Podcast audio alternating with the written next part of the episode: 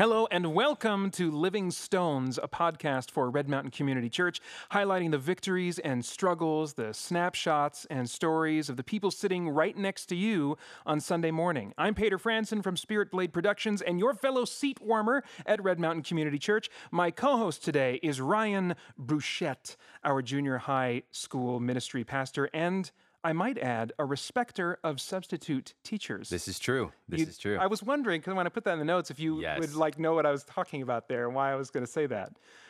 Because years ago, when I was substitute teaching, you were in one of the classes. That my first exposure to you was as a student in a classroom. Yes, precisely. And I remember thinking that there was like an energy about this kid that was either, well, at the time, it wasn't an either or. I thought, is this kid going to turn against me? What is this? Where's this energy going to go? Because like sometimes that really friendly energy can be like disruptive, but yours turned out to be a very respectful energy, a very like, hey, I like this guy. Let's play along with his dumb jokes. Oh, and dude, it was good. It was legendary though, Peter, because we were expecting fully to just dive into some boring English, and you told us the extremely awesome story about how you proposed to Holly. So yes, that's what we spent. The first kiss story. Dude. Yeah. Oh, first kiss? Not proposing? No, it leads to that. It's an epic yarn. Oh, okay, great. I just remember it was awesome. I was like, man, this dude is legit. And then I was like, whoa, he's at my church? That's cool. So now you, fast forward all these years later, are now the junior high school ministry pastor at Red Mountain Community Church. Yes. So this is something that I'm kind of curious about. I kind of have to keep up, I suppose, with trends, don't you? Like the social media stuff, which I like, oh my gosh, if I didn't have to do social media for my work-related stuff, I would have nothing to do with social media. Yeah. But like, so I'm wondering if you've had that moment yet of feeling old as a new trend comes along that you don't get. You're like, oh, I'm going to have to figure, what is this? This is a thing? I got to figure this out, I guess. You know, has there been any trends that have come along in recent years that have seemed a little weird to you? Oh, my dude. Yes, there has been. So currently right now, one of the most popular games worldwide is this video game called Fortnite. Pretty much every American kid between the ages of 8 and 38 years old seem to be playing it. And so what ends up happening on Fortnite is you have these little emotes, right? Your little character, your avatar, or whatever that you play with can do these dances. And so by the time I got to junior high camp this year, there was a couple dances that became incredibly popular. Oh, I heard about this. Two of them are called Orange Justice and Hype. So Orange Justice came from a meme on the internet, so I can't keep up with enough memes with my junior hires. Like, I love memes. They're just these little captioned or I don't know, video clips that go viral, and it's basically a giant... Wait a minute. Yes. For those that are like 50 or 60 and happen to be tuning in, what is this viral? They get a virus? Oh, okay. Viral means it is just very... Oh, wow. Virus. Very popular on the internet at a very quick rate of views or clicks or shares. It just blows up and it becomes this giant internet inside joke. So what ends up happening is there's this kid who was supposed to win this dance competition, and he had this super hilarious dance that was also kind of cool, and he didn't win, and the internet took that by storm and said, hey, he needs justice delivered to him, and he was wearing an orange shirt, okay? And so on Fortnite, the game, you have an emote dance that is called Orange Justice, and that's pretty much the only thing any of my boy junior hires did this last camp. And there's this other dance called Hype, where you basically swing one of your right feet and you swing your right foot and your right hand up at the same time, and then you use both hands and you do this like weird sort of sleigh sort of motion. Oh, I so wish this was a video podcast right now, because I want to see you demonstrate this. Yeah. Either way, by the time I got to camp, I started playing Fortnite, but I didn't realize all these dances were so popular, so I kind of felt weird. I was like, well, I kind of have to learn this dance so I can be cool with my, like, junior high boys, and then I spent time away from them to, like, learn how to do it so they wouldn't make fun of me. Oh, my gosh. Yeah, I had to do it. I had to. And then I was okay, you've got to do a vlog now, like, where, like, and you can wait and publish all these till after you're done being a junior high pastor if you want, but you've got to document you being alone in your bedroom trying out these things. Oh, man, I remember, I would try at the cabin. It was like, all right, guys, we'll see you at dinner. And then I had to, like, learn how to do the Hype and the Orange Justice. And it was just very, like, oh, man, I I'm not that old, but I guess I'm old. So yeah. There we go. Yeah. Have you played Fortnite yourself then? I do. You ever win the chicken dinner? Oh yeah, all the time. We get squad dubs the most, and then we get duo dubs, and I've only won like 3 or 4 solos. Okay. So there you go. For those who have no idea, Fortnite is what's called a battle royale game, where like a bunch of players are all entering online into the same game space, mm-hmm. and they all have to kill each other. Yes. And the one... It's like Hunger Games. Yes, exactly. Hunger Games, the video game. Mm-hmm. And the one that survives wins the whole thing, and that's referred to as the chicken dinner. Yes. Anyway. Okay, well now, a much more important, serious question. Okay. If you had to choose for the rest of your life, would you rather have to always wear wet socks or wet underwear? Oh, man. What's been my experience more? Definitely wet underwear. Wait, what do you mean what's been your experience more? I don't know. You go to the beach and, like, if you're wearing underwear and you just walk around in your swim trunks until you get dry, but you're wearing underwear under them. You wear underwear under your swimming trunks? Dude, you just got to be safe. Safe from what? Just in case you got the netting. There's netting under there. Bro, I don't like the nets. I go board shorts, okay? So I'm going to actually have to go and say, wet underwear. Really? Yeah, I'm going to go there. Wet socks are the worst. Ugh. But I'd rather wear, I don't know. I'm gonna be doing a charity fundraising marathon that involves staying up all night playing video games in about 3 weeks or so. You do this every year. I think that I'm going to like freeze some socks, and then put them on at about the 4 a.m. mark and see how that works for me. And so then maybe I can make a more educated decision about this after that. Oh. All right. Earlier today, Ryan and I sat down and had a talk with Chris Bridges, who you might recognize as that Sunday morning worship leader with the nice tenor voice. You know. Chris has an interesting background in that he arrived at putting his trust in Christ after having been raised as a Mormon. Here in Mesa, the LDS Church is very active and influential in a lot of lives, so we were really interested to hear him talk about what it was like to come to Christ out of that background. Here's that conversation now.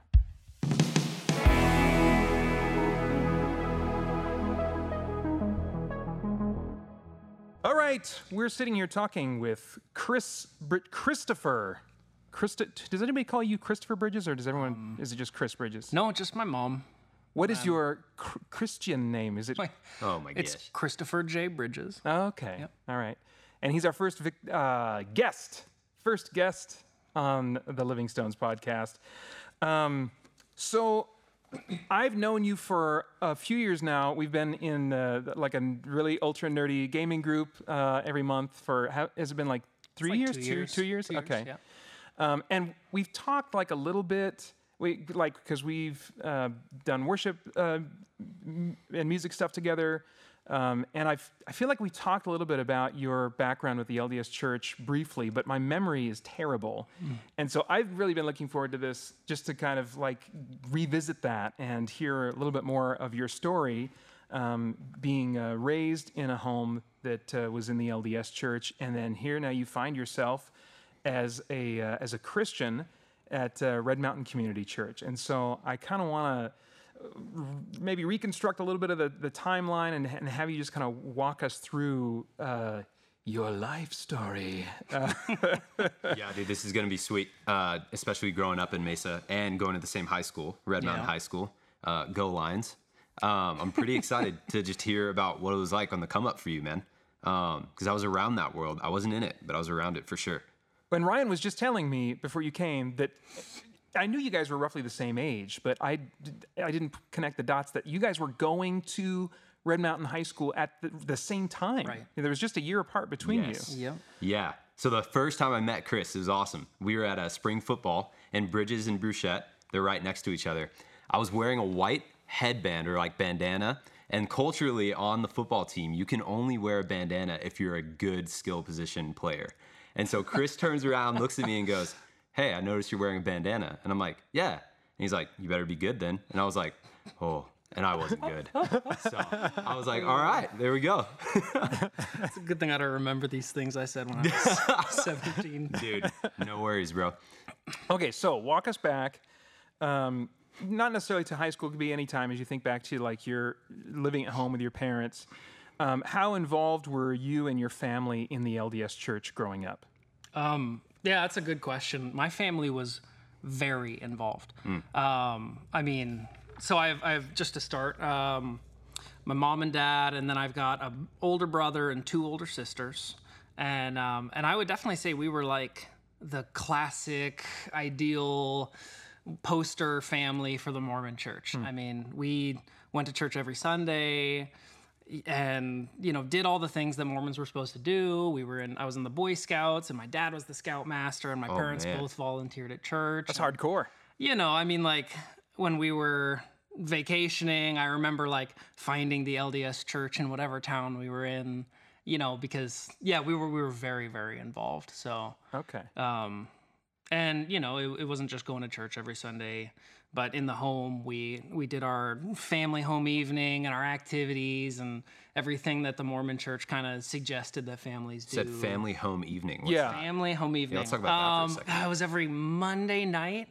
It's a cool practice. That's the board game night or something, right? Like I think I heard game night. I've heard that that Mormon families have a night of like hanging out and doing stuff together, yeah, which I really admire. I would love to. I'm just now getting into playing this really nerdy board game called Hero Quest that my boys really like. Okay. And so that is a practice that I'm like, you know, I can get on board with that if you can find the right game. But yeah, no, so board games would be the activity. Okay. So on family home evening, there were different roles and responsibilities, and we had this wooden organizational chart that my dad made where each person had kind of a tile that shifted and hung in different positions. And so there was like, someone was in charge of the prayer, someone was in charge of the lesson, the activity, the dessert. So we all had different rotating responsibilities. Okay. And it was, you know, every night we would meet and have family home evening. Okay. And, yeah, like you said, good practice. Yeah, there's some good things in that. Wooden rotating. Oh, yeah. So this is awesome. I love this right now. Everyone had a heart, a big heart, like 5 inches across, and they all had our name painted on it. But my dad had actually carved into the wooden hearts, like whatever the kid was about. So like my sister had like a piano on hers, and I had a long neck dinosaur. Okay. And it was awesome. The tail stuck out. Yeah. Okay. Yeah, because I was into Land Before Time. I feel that, dude. Littlefoot for sure. So, to answer your question, we were really, really involved as a family. Okay, so then given that, how would you say that being a Mormon affected your feelings about life in general, or maybe the priorities that you set for yourself in life? That's a good question. I mean, everything was Mormon growing up. Like, and I mean, just like we say as Christians, like our how would you say it? Our identity as a Christian should be like what moves us forward down every path we go. Everything we do, whether we're playing football together at Red Mountain High School or we're playing board games together, whatever we do, we should first put our foot forward as Christians. Well, like everything as a kid was Mormonism. I mean, I knew I had my Mormon friends, and so they were a category, Mormon friends. Okay. And then I had my non-Mormon friends. And then I had my Mormon... suspiciously like my Christian friends and my non-Christian friends. Right. And everything was just, categorized by, this is my Mormon scout troop. Mm-hmm. And this is my non-Mormon soccer team. And and so I learned to really, like, as a kid... I mean, I feel like most of my life was really divided in here's what's Mormon and here's what's the world. And just a lot of our activities and everything that we did were through the Mormon Church. I mean, we were really involved. And so, I mean, you asked how I viewed life as a kid. I mean... That's a hard question because I can't say honestly that I spent much time as a 9-year-old or a 15-year-old just pondering the meaning of life. But but I know that there were a lot of rules. I mean, looking back to when I was a kid, I grew up Mormon, but I also grew up Mormon and military, which that combination is pretty much the answer for a lot of my oddities and strictness and stuff like that. So, but I do remember, I mean, there were a lot of rules and you know, stuff that didn't make sense to me a lot as a kid, but I feel like just part of my early life was waiting between the lines of do's and do nots. Yeah. Wow, that's a really good way to put that. Yeah, so looking back on what life was like as a kid, I think that's the best way to describe what it felt like growing up. Okay. Now, looking at the timeline here, I mean, I got a couple different ways that I kind of want to go here.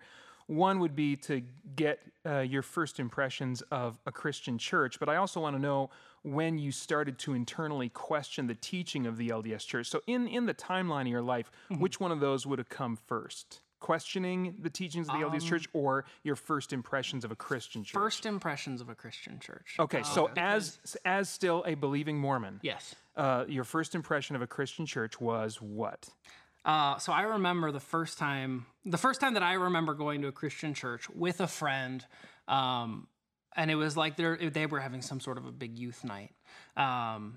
Classic. And I remember it was worship, and it was cool because there was a band. Yeah. And I was like, okay, this is pretty neat. My church doesn't do this. This is a little exciting. And then it was like, why are people raising their hands? Yeah. That freaked me out. Like, sure. I'm just going to be honest. That freaked me out. That freaked me out too once. But the thing... I remember a time when that freaked me out. The thing that freaked me out the most, though, and I remember this moment specifically, is we're in worship, and there's a guy who's older. He's probably... Not older. He's probably like... He was like Ryan Bruchette, right? Okay. Cool, he's 25. Leading worship, and they're singing. And then all of a sudden... And Lord, we just want to, and everyone's got their heads bowed. Okay. Like they've just moved from singing, and he's still like playing his guitar, and he just moves into prayer. And for me, that was freaky because, I mean, when you sit in LDS church for like their meetings, it's very, very formal. And it's like, okay, like, you know, here's what's going to happen. We're going to sing this song on, hymn number 374. Yeah. And then brother... You know, Johnson is going to come up and give our benediction. Okay. You know, we're going to say a prayer, and then I couldn't figure out how everyone knew. Like, okay, bow your head, we're praying. Oh, yeah. So that was my first impression of Christian church. And where did you attend? That was somewhere in Kansas City, Olathe, Kansas, is where. Okay. I was. Oh, there are a bunch of weirdos out there. Oh, no. Olathe, specifically. Olathe, yeah. Wow. Olathe, Kansas. All right. Yeah, and it took a while to get used to kind of just the less formal. Yeah. I remember you mentioning that is really interesting because when I was in high school, I had one or two friends over the course of my 3 years. It was just 3 years in high school back then, kids. And then we moved. You moved to 4 later on. But and one or both of them commented on how Bob, our pastor, our lead pastor at the time, would just kind of like unceremoniously. They didn't use that word, but he would just go straight into prayer. And I can't remember if they used the word irreverent, but there was something in the way they talked about their surprise of that like it came across to them as, yeah, like being very kind of like casual and very just like, here we go right into it, you know, and that was very surprising to them. And is it a thing that to cross your arms and... So right hand, left armpit. Right, okay. Yeah, left hand, right armpit. Okay. Yeah, right arm. Okay. Not that official, but yeah. When I was a kid, it was fold your arms, bow your head. It's prayer time. Okay. You know, we have a system. Okay. You know? Yeah. And prayers were introduced. Okay. You know? So no one was. They were introduced. Okay. Hey, you know, Jacob is going to pray for us now. Okay. So everyone, fold your arms. Okay. Bow your head. Yeah. Wow. Yeah. So no, that's funny. You actually said a word that, not to get off topic, but you used the word irreverent. Yeah. Yeah. The word reverent. That was at the top of the rule chart. If you're in church, you are reverent. Gotcha. And, you know, and I was taught my whole life, like, we are reverent because that is how we show God. We respect him because we revere him through, you know, so reverence was a huge part of being a kid. And it was hard when I was a kid, you know, sitting in Sunday school, what they call primary. And, you know, I have the jitter feet. I swing my feet and, you know, I remember I would always get in trouble because I couldn't sit still. I wasn't reverent enough. Okay. So yeah, it was interesting to me that you brought up that word. Well, we are kind of prone to extremes, though, aren't we? Because I mean, there's some truth in there that's valuable to us as Christians who go to like a church that is about come as you are and being relaxed and like, you know, if we stay in that headspace exclusively, then we lose the reverence, you know, that for a holy God, you know, that we ought to have. So yeah, I don't want to definitely give the impression that I'm poo-pooing on reverence. Okay, so you had that first impression, still a believing Mormon. When do you remember that you started to internally question the teaching of the LDS Church? And were there any kind of like people or situations that led you to start questioning your beliefs? Mm-hmm. So yeah, there were a couple things going on in my life when I started to question the Mormon Church. I think I was right around 16 years old. So one of the most important things was that I was supposed to be preparing for my mission. And you hear this phrase like all the time in Christian church. I heard it then, you know, it was, hey, Chris, like you need to make your faith your own. Don't just piggyback on your parents' faith or repeat what your brothers and sisters. You would hear that in Mormon church as well. Yeah, okay. I did. Okay. You know? And so there were people saying, hey, Chris, like, here's the church manual, you know, for studying for your mission. You need to read through this and, you know, and study it and find your own faith, you know, before you go out on your mission and teach other people about the Mormon church. So that was one area that I was, you know, being encouraged even by, you know, the Mormons who were raising me, church leaders and my parents, to start to make my faith my own. Another thing that was going on at that time was that I was a bit rebellious. Okay. Sorry, Mom. Sorry, Dad. I had some issues with, you know, I would sneak out the back door when I was supposed to go to my, you know, Sunday school class, and walk around the neighborhood. And so I was already a little bit mischievous and kind of trailing off the path that I was supposed to be on. Okay. And then the third thing that was going on is I did have Christian friends at school who were challenging, some challenging me, some loving me, some loving me and challenging me, kind of a combination of in your face and, you know, let me come alongside you friends that all played a part, I think, in me. So even like the ones that, oh gosh, I hesitate because I don't want to, like my feeling as I look back on my high school years, you know, I think about how I went into a season where I was just studying the teachings of the LDS Church and understanding it, you know, its history and just the flaws and the logic and stuff like that. And so I was just building all this knowledge and I was trying then to basically argue people into the faith, specific people that, you know, I felt like were going to kind of argue back with me. But as I look back on those conversations, I wish I could go back and do it again because I'm like, neither one of us was listening to the other person. We were just listening enough to come up with the comeback, you know, that was going to advance, you know, our side of the, you know, whatever. So, so I definitely don't want to like advocate that, but are you saying that like some of those like encounters that I would look back and cringe on, that God sovereignly even was able to use that mess? In ways. Okay. Yeah, and I'll explain. I mean, I had some friends who, I remember specifically one friend printed out like a 3-page packet of like, here's the 20 ways that your church is wrong. Wow. You know? And like handed it to me and said like, you know, go study this. And I mean, if you want the door slammed in your face, like, that's exactly what I did. And so... so there were those extremes. And then there were also my friends who were just inviting me over to their home, you know, and their parents would just love on me. Yeah. I got to see examples of a good Christian home and the differences. Not that I came from a bad home, I came from an awesome home. Sure. But I got to see the differences and see their example. But the funny thing is like, I do remember, when I was like studying for my mission, for some reason, I kept those papers. And I don't say this like to encourage anyone to like print out the 20 questions that the church is wrong. But when I did start to think, you know, like, how do I know? How do I know that, you know, the Book of Mormon and the Bible go together and are both right? You know, if my friends say there's differences, what are those differences?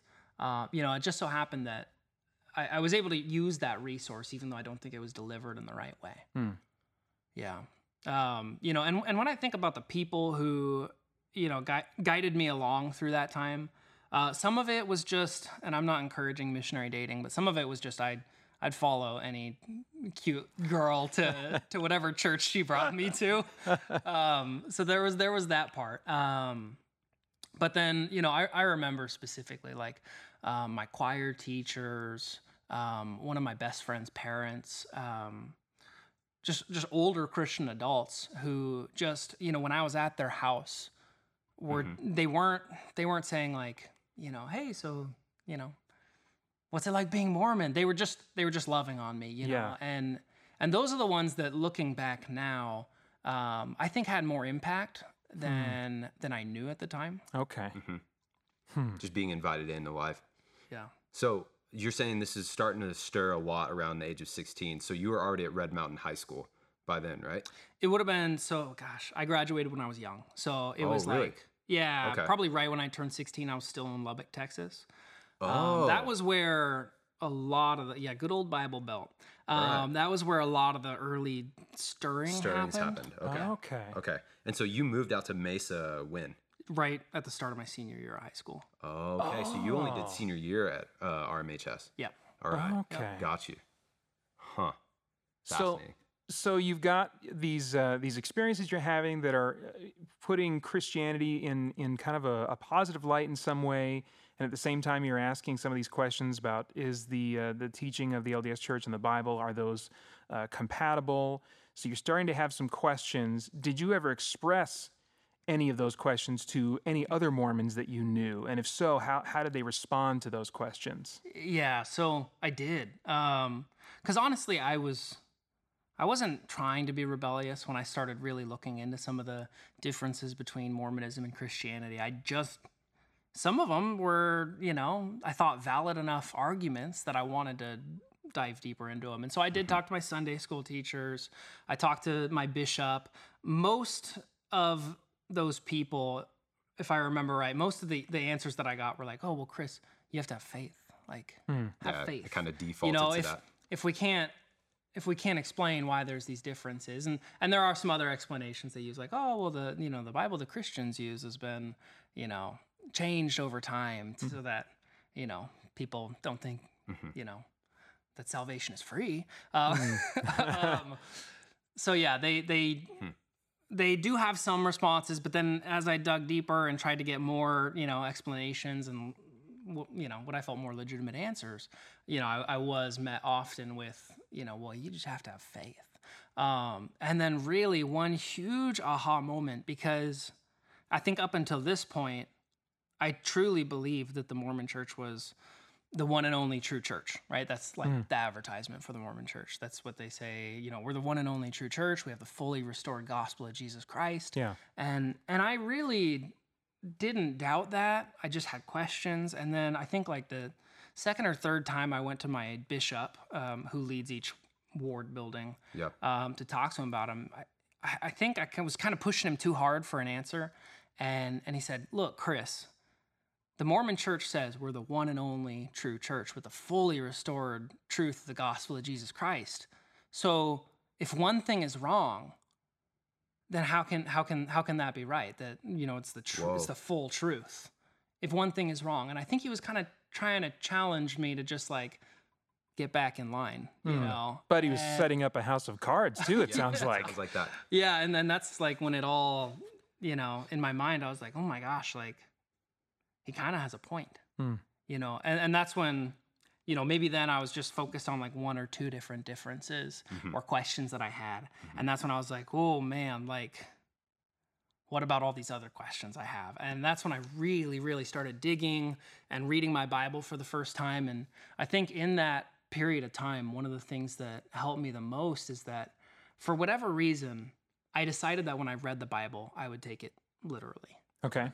And rather than just, you know, well, just have faith, Chris, you know, or someone probably changed that along the way. And that's why it says that when the Book of Mormon says this. And in taking the Bible seriously, I did identify differences between the two religions and their doctrine and what the Bible said versus what the Book of Mormon said. And the more I found and, you know, took notes and, you know, I had a list of all the different things that I found were conflicting, you know, between the two religions. That's when I really started to pray and kind of open myself up to, well, what if Mormonism isn't, you know, true? What if the Bible's true and Mormonism isn't true? So yeah, that's what was going on. Dude, so do you have any recollection or memory of one of those first major questions that sent you down the rabbit hole? Or maybe you said you had that kind of like ultimate confrontation with that leader that you were just talking about how he just said, well, Chris, if this falls apart, everything will fall apart. Do you remember a question in that series of questions that you like vividly go, oh, that started this thing for me? Yeah. Honestly, the biggest one that I latched onto, although I didn't understand, even when I decided I would trust the Bible, I really didn't fully understand and still don't. Okay. But it was the Trinity. Wow.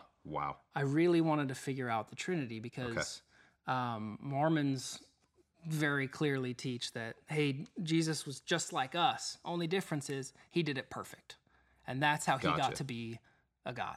Not second person or not part of co-equal, co-eternal. Right. And so the verse that I read over and over and over again and said, well, this is what the Bible says, and it's, I mean, sometimes it's hard to interpret the Bible, but this seems pretty clear, was John 1:1 and 14. So in the beginning was the Word, and the Word was with God, and the Word was God. And then in verse 14, and the Word became flesh and dwelt among men. And it was like... Oh, wow. So, yeah, I mean... I've said wow there like it is. 17 like times. Trinity existing before Christ's birth. And so that was one of the big ones, you know, there were a lot. I mean, there's all these, you know, there's a lot of stuff with, oh, well, you know, the Spanish introduced horses in, you know, the 17th century, you know, and then but Mormons in the Book of Mormon say that they had horses. And so there's like all sorts of like archaeological evidence and, and a lot more questions of doctrine and just things that the Mormon doctrine adds to the gospel.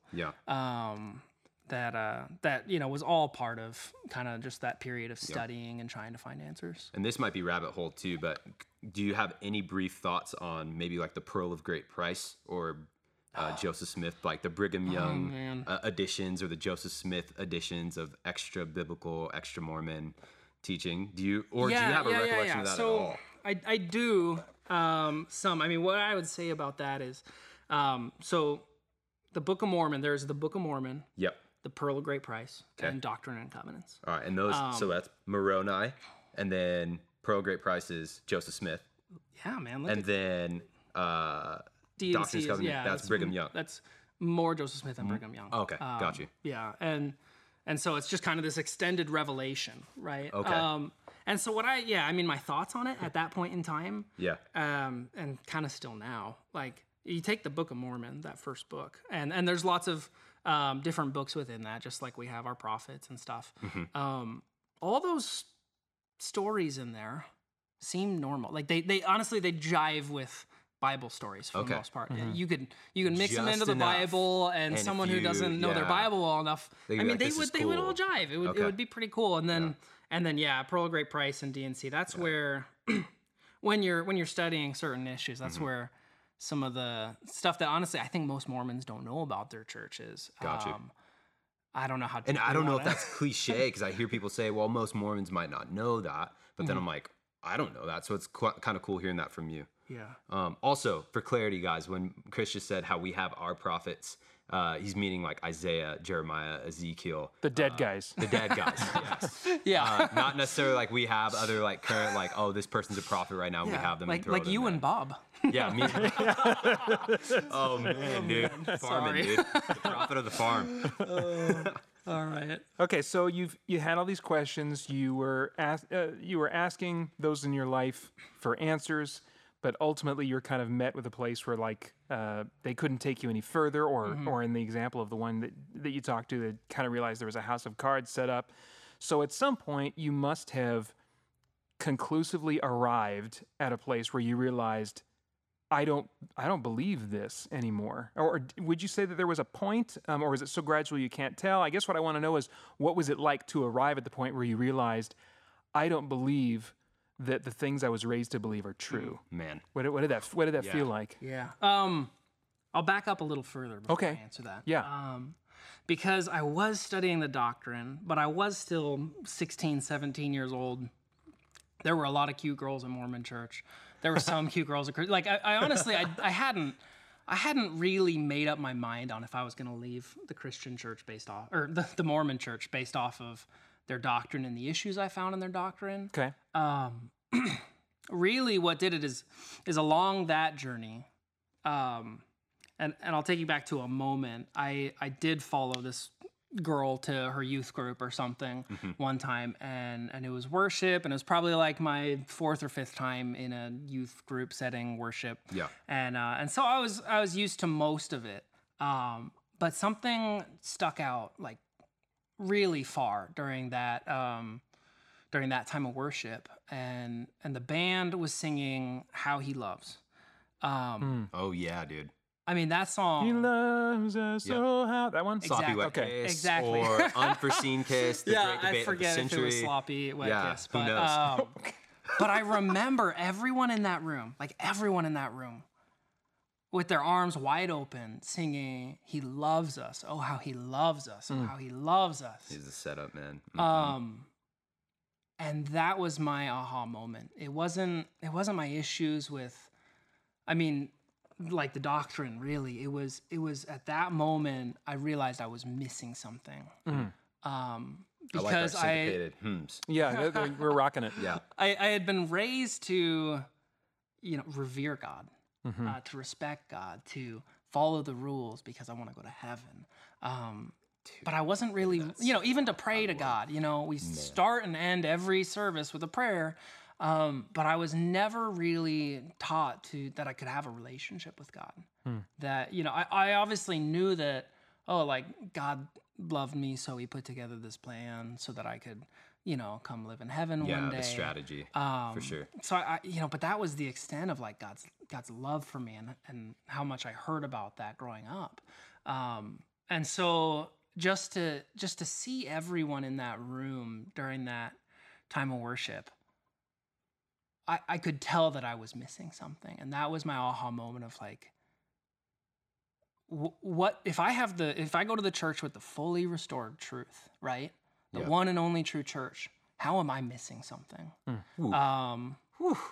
And it was something big, because I was a rebellious teenager trying to find love in all the wrong places or whatever. And in that moment, I just wanted to know what that felt like.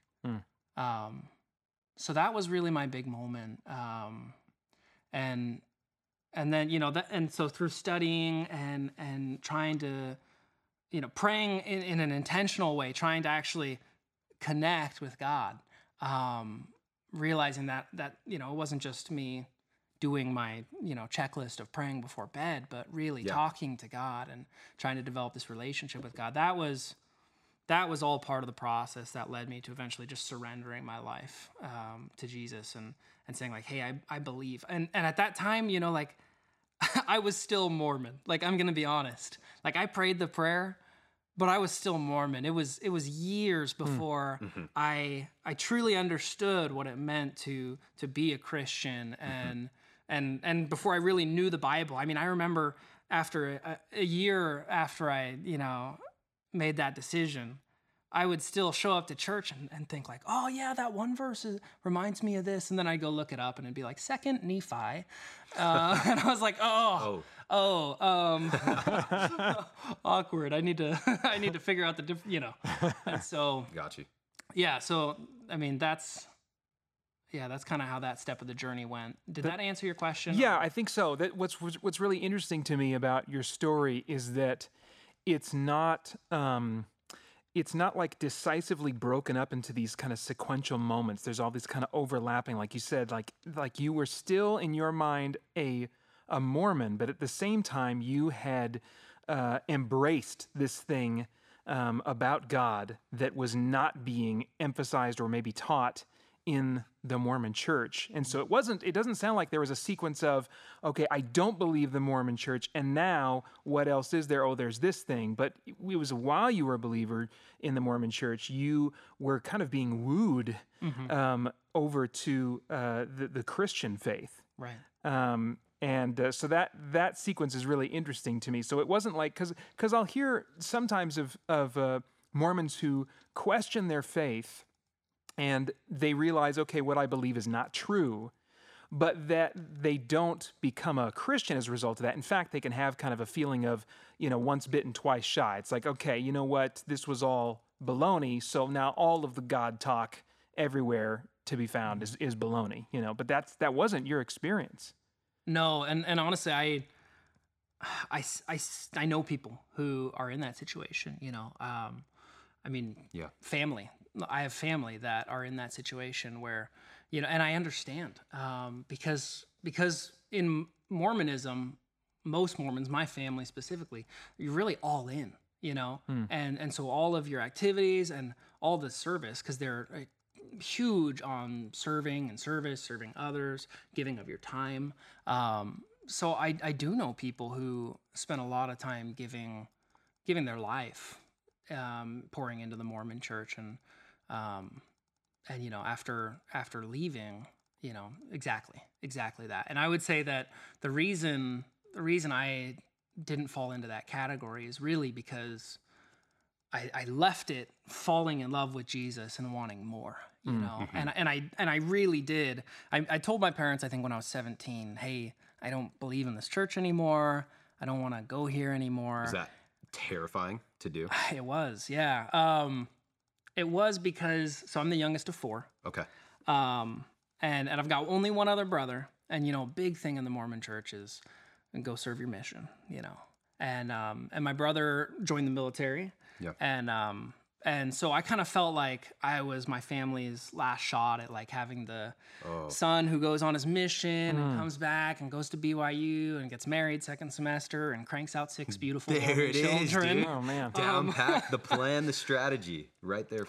And so I really did feel like I was going to be disappointing my parents. And the one thing that I found comfort in when I told them that was, I told them, I was like, hey, I don't believe in this anymore, but like, I want to know God better. I want to know him more. Like, I'm not going to stop coming to church and just go, go find myself in the world. Like I'm going to be down the street, at church on Sunday, just not your church. And they honestly took it, fairly well after a little while. Okay. My parents have been pretty supportive, honestly. Wow. Yeah. So. Yeah. So then, in the timeline, because again, I'm at a crossroads here. I got 2 different places I could go. First, we have a listener who wants to know how you got involved with Red Mountain Community Church, but then I also want to know what were some things or maybe some people that influenced you or led you to have that moment where you first expressed full dependence on Jesus for your forgiveness and eternal life, as opposed to depending on anything that you could add to that equation to make eternal life yours. But that moment where you said, you know what, I can't. This is all Jesus. He does all this for me. So which one of those came first? You getting involved in some way and connected to Red Mountain Community Church, or having that moment? I would say that, honestly, Red Mountain, I've been here since I left the Mormon church. Okay. So, this was the church down the street. This was the church down the street. Yeah. Okay. The fabled church down the street. Okay. Yeah. So, really, Red Mountain is where I learned more about my Christian faith. When I was going through that phase of like, oh, shoot, I believe, in Christ from the Bible, but I still operate my daily life as a Mormon. Red Mountain was really where I learned about that faith. Now, people that led me along the way. And actually, let me make sure I answer that question. How I found Red Mountain, I didn't have like a you know, road to Damascus experience. You didn't see the of a horse. You didn't see the shaft of light coming down the property. Scales in the eyes. Wandered blind down Record Road, and then my eyes were opened. And no, honestly, a girl from high school invited me to Red Mountain Church. I probably know her, but I will not name drop now. Okay, and you know, I came to the youth group, and then it was funny because I think that friend was still in high school. Right when I graduated, and I was like uncomfortable with like diving in without friends. I was really just following friends here. Okay. And so Mark Staples at the time like allowed me. I got his sign off on. And for those who have never heard that name before, who is Mark Staples? He was the youth pastor at that time, 2009-ish. Yep. And yeah, so he signed off and said, okay, I know you are not in high school. You can keep coming. You know, he must have understood the situation. I'm sure some people tipped him off. Good on him. So I went to, you know, I was a super senior at Red Mountain Community Church. There you go. There you go. And and so the rest is history from there as to how I found Red Mountain. And you also asked me kind of what people were influential in the my decision making. Yeah. You know, it's funny because there are a lot of people. There were some people that you know, I followed to church here and there, or you know, invited me something, or you know, or gently asked me questions, or threw 20-page papers in my face about what my religion was. There were a lot of people. Honestly, there were a lot of friends, parents, who just kind of showed me, who continued to remind me that question: what am I missing? You know, why do I go to my friend's house and when they pray, it sounds like they know Jesus? You know, their prayers are less formulated. They're actually talking to someone,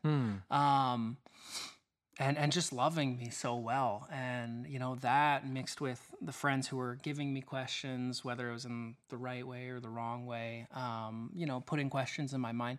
God was, like you said, there were so many layers of things happening at that time. Mm-hmm. And you know, I feel lucky because I think that that truly it was the right place. It was the right time. Mm-hmm.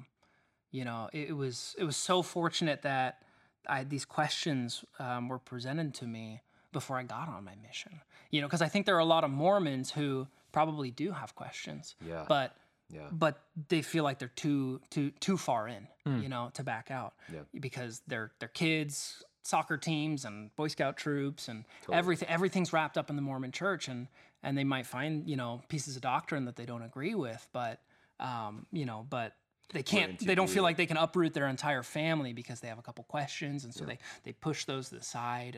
And so really, I was just so fortunate that, you know, I grew up a military brat, and so I was used to moving every 2 years. And so like I knew that when I decided I wouldn't be Mormon anymore, that that all the Mormon friends that I had from school would probably stop hanging out with me.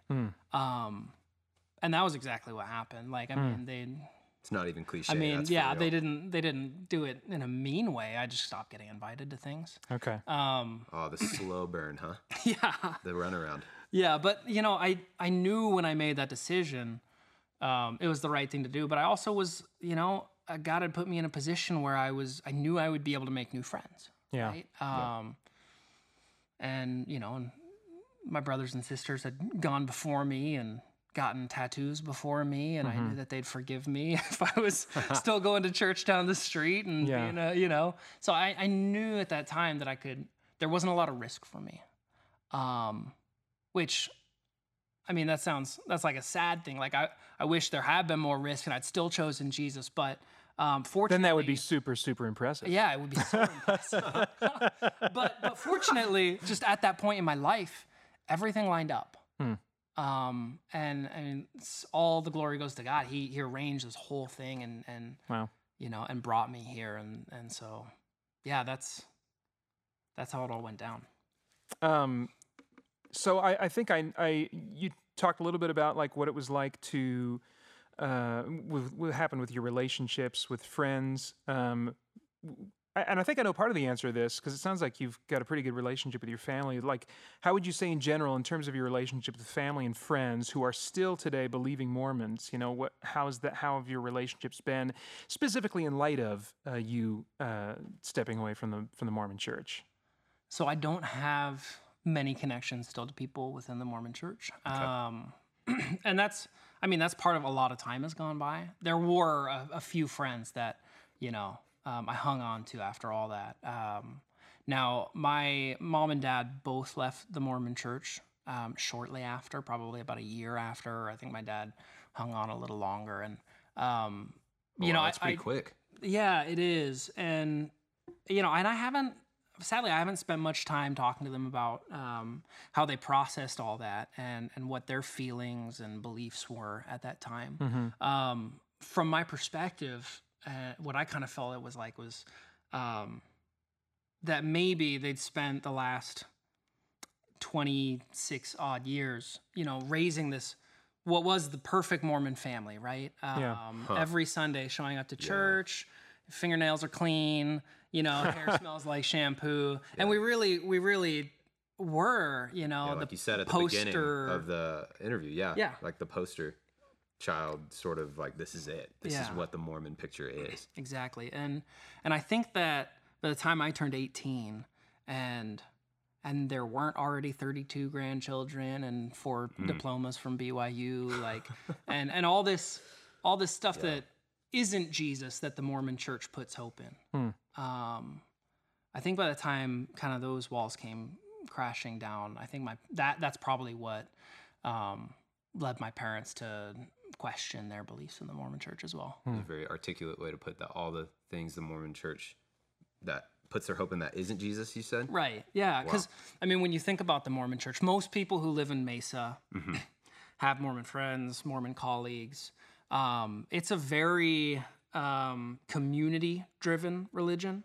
They're very driven by how other people see them. Okay. And you know, there's so many not promises that are like, you know, written down, like, oh, like plan of salvation, you'll have at least 4 kids go to BYU. Okay. But there are things that, you know, Mormons see other good Mormons doing.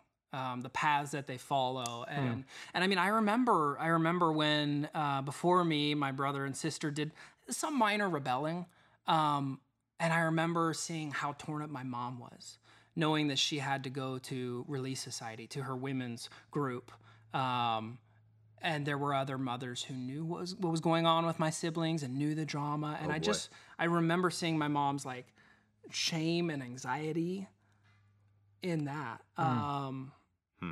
And so yeah, it is like, what are we putting our hope in? You know, is it so that we can proudly walk into Relief Society because, you know, we have 4 kids who left the house and they're all still going to LDS Church and having Mormon babies? Or, you know, is it wherever our kids are that they have a relationship with Christ? Yeah. Got it. So this was such a major part of your upbringing. And so there's a question here. It's from someone else at RMCC that I think is a really good one.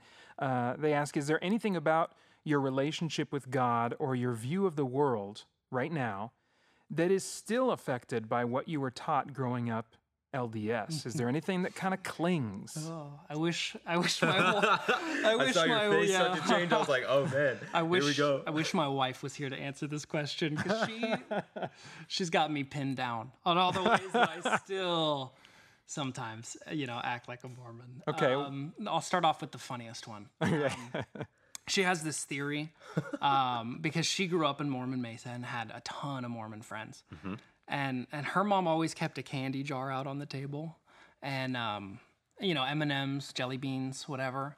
And she'd have her Mormon friends would come over, and they would attack the candy jar, because like at their houses they didn't have a candy jar. So they just they would just polish off like all the jelly beans. And my wife always laughs at me, because like I grew up the same. Like we didn't have sugary cereal. And this is all stuff that's not like Mormon doctrine. It's just like the, you know, their cultural thing or something? Cultural, clean living, like great things. Right? Okay, yeah, but, yeah. But I do this. I go over to my mother-in-law's house. And I clean out her M&M jar. Every jar, dude. She's like, nice. And every time, Kenzie's like, you remind me of my, you know, 8-year-old Mormon friends when I was a kid. Anyway, that's a funny thing that she said. But there's honestly, there is a lot, and it, like I said, it was a process, and I'm still in that process. But the biggest thing is that. In the Mormon religion, like, one of the main differences between, like, who Jesus is that, you know, we believe that Jesus died for our salvation, and it's this gift that we receive when we choose to believe in him and put our faith in him. Mormons believe that, that is exactly what it is. Jesus died to, he's more like the key to the door.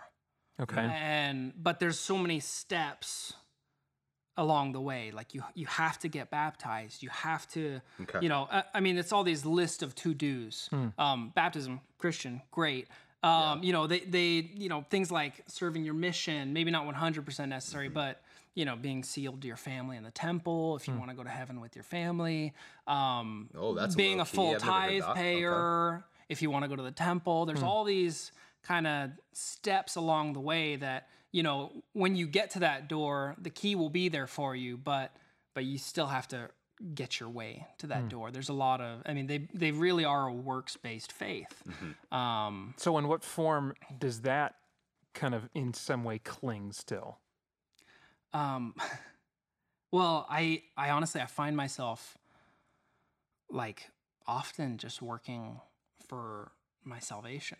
Yeah. Like, I mean, we all do that. Yeah. It's I totally, yeah. Mm-hmm. But that took me a long time. Honestly, it took me a long time to really believe. Mm-hmm. Like, even after I made the decision, it took me a long time to really actually not just say it with my lips, but believe it in my heart. Yeah. Mm-hmm. Or if not, like, working for our salvation or our justification, there are things that we just naturally feel drawn to work for, to earn for ourselves, that really are just gifted to us, or that we really just ought to be leaving in God's hands, you know? Right. Yeah. Yeah. Yeah. There was one instance, and this was like, I was an intern for the college group at this time. This was 4 years ago. 4 years, 2013, 2012. Yeah, it was like 4-ish years ago.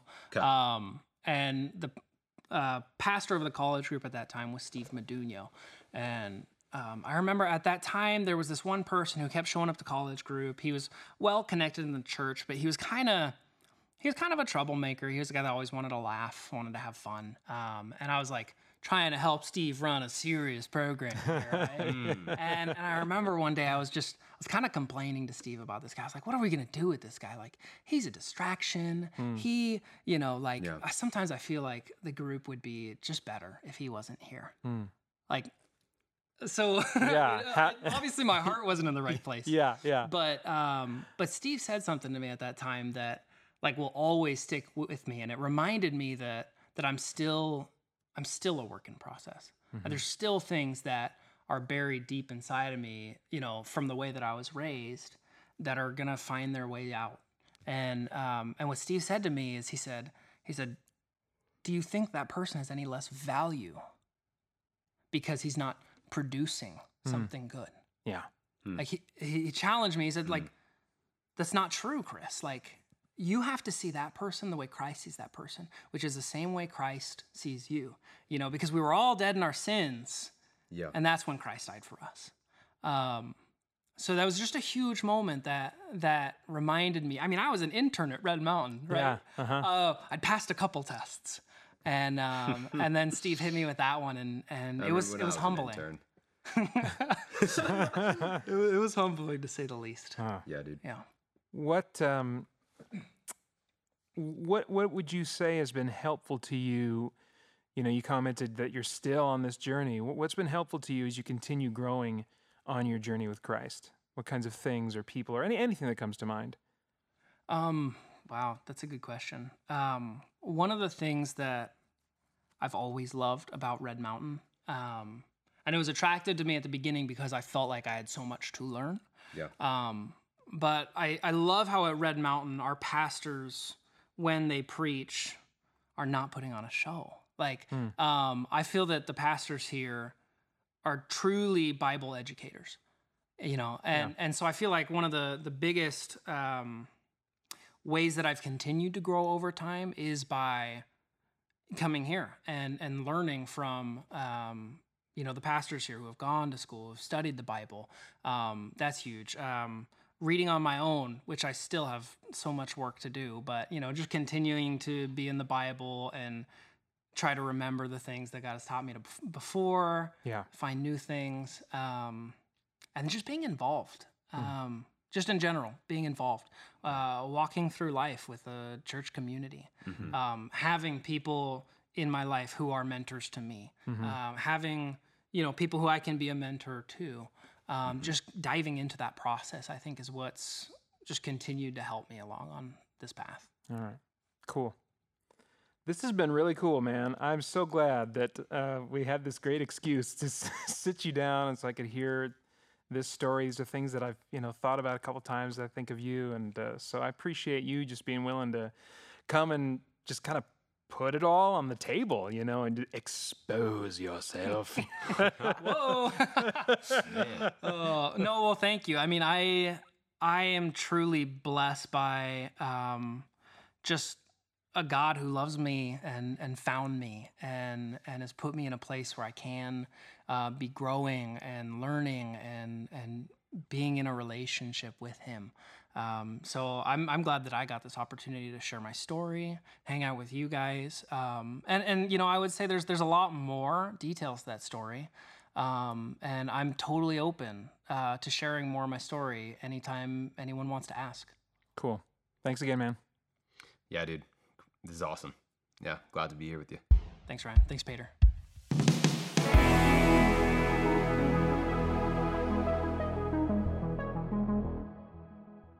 That was a cool conversation. Yeah, for sure. What, as you think back, what stood out, if anything, to you about that? One of the things that is fascinating to me, and I think Chris articulated this so well, was when he said, especially in the community aspect of the LDS Church, all the things you worship that aren't Jesus, or all the things that offer salvation that aren't Jesus, and just sort of tokens or rites of passage.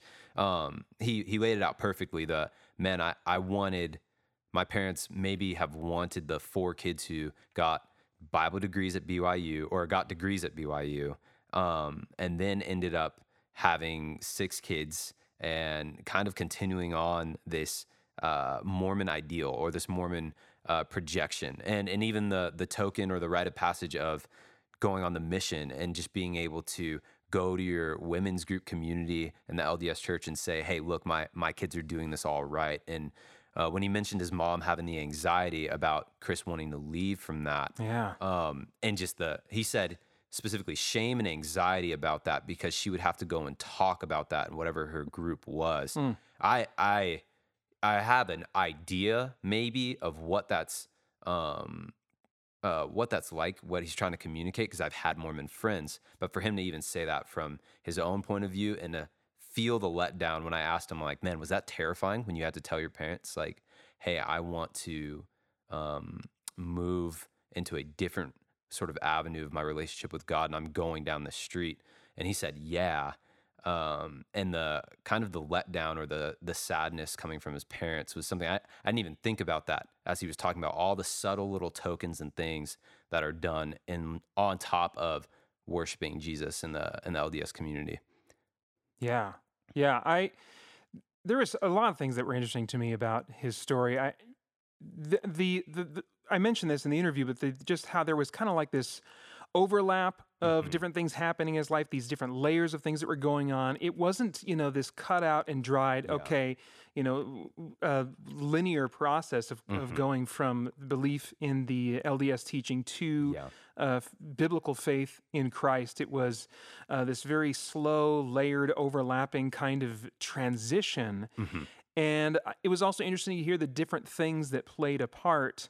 You know, that the factual information, the more like intellectual or logical types of questions, those were important. They played a role. But I mean, you heard how significant it was to him to have had these experiences, these very just authentic, down-to-earth experiences with other Christians and seeing their faith and how it was just related to their everyday life. It was this very natural, casual, organic type of thing, you know. And so I really appreciated just seeing the value that that had in his experience and the impact that it had, you know, things that, you know, that I wouldn't have thought when I was in high school or even in college were the more important things that my LDS friends should hear or know about or experience or whatever. Just the song, How He Loves. Yeah. You know? And I honestly, when he said that, I was like, I find that song a bit repetitive, you know? Yeah, for sure.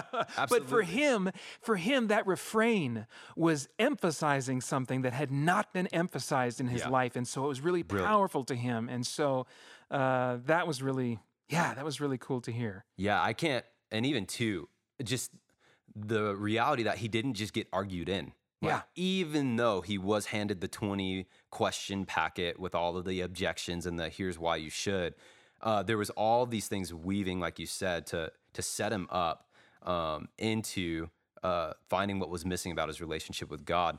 And I think that speaks volumes to even how even some of my students, and even as I dialogue with my students who are always asking me questions in my junior high staff about, man, how do I talk to my Mormon friends about this? How do we do that? We never want to emphasize on the side of just go get the facts and data and hammer it out and try to argue someone in, because that just doesn't work. Yeah. And even too, I'm thinking in that same tone, I'm sitting here listening to myself say all these things that that the Mormon church would worship on top of Jesus or beside Jesus. I can even look at my own heart, and I can look at myself and go, what are the tokens of being a evangelical Christian or just follower of Jesus that I associate with my faith now that actually don't really have much to do with Jesus? Like the style of clothes I wear, or the type of worship I'm listening to, the kind of Instagram posts we have. There's so many little subtle things that like cool Christians my age do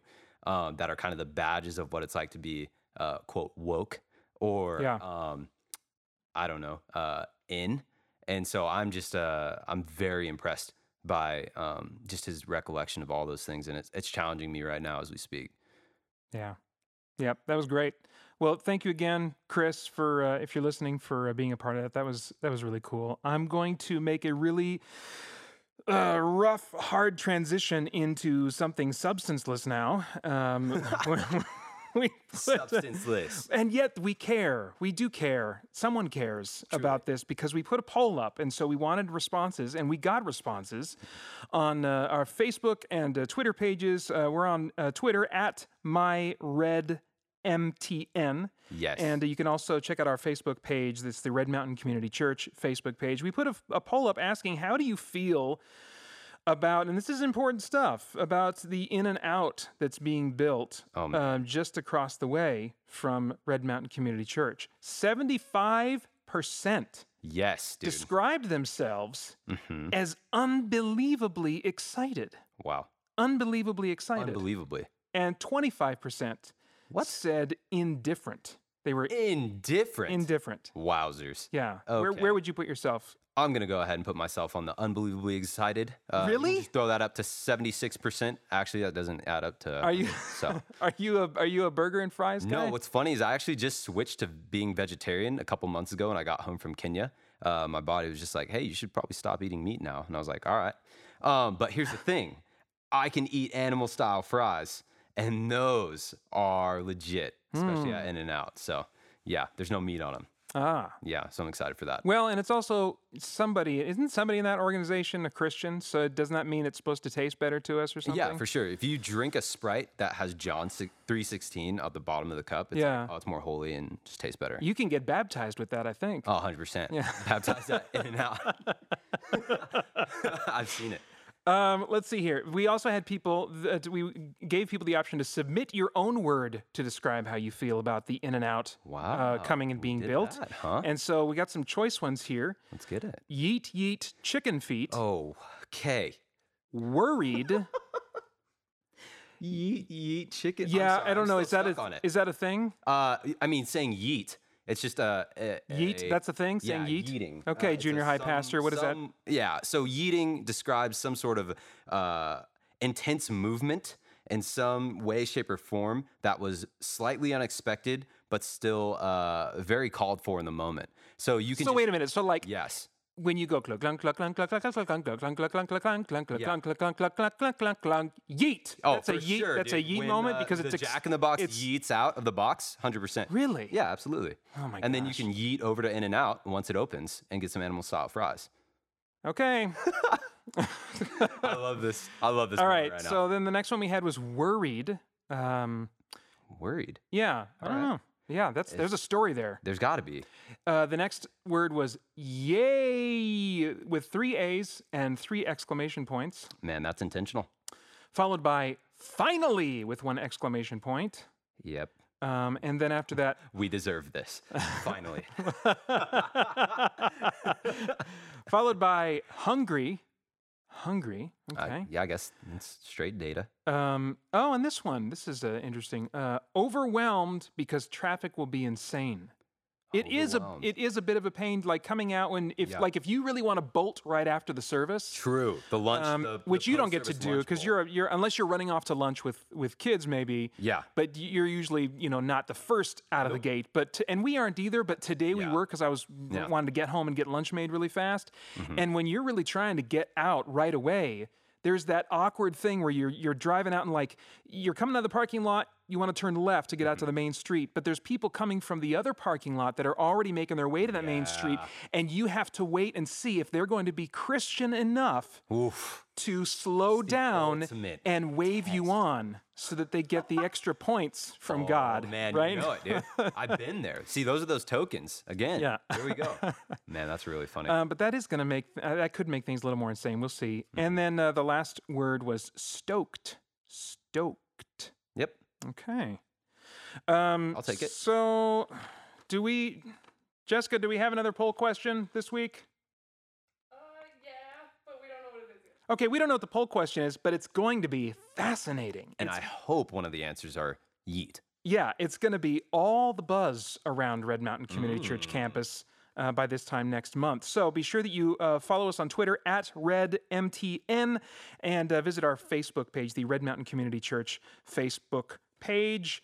Let's see here. Did I cover all the things that the cool kids are wanting us to talk about and do their social medias? I think I did. We got my Red MTN for Twitter, right? Did I say that? I think you said Red MTN. It's okay. My Red, where's the thing? At my Red MTN. Yes, there we go. At my Red MTN. Okay. And Instagram, which is my Red MTN. Don't be throwing me your social media curveballs. Oh, Arian just, waved me down. Oh. Let me know. Okay. All right. Let's see here. We are, now this is where my notes say wrap up. Maybe I'll come up with a better transition next time. But on our next episode, we're going to be talking with Jenny Hewlock, another member of the church, about just kind of a life of faith lived out over the course of decades. If you have any thoughts to share or questions you'd like to ask on that topic, you can leave them on the podcast page under the resources tab at rmcchurch.org. Am I getting that right? rmcchurch.org. And you may just hear your thought or question read on the next episode. In the meantime, I'm Peter Franson. I'm Ryan Bruchette. Thanks for listening, guys, and we'll see you on Sunday.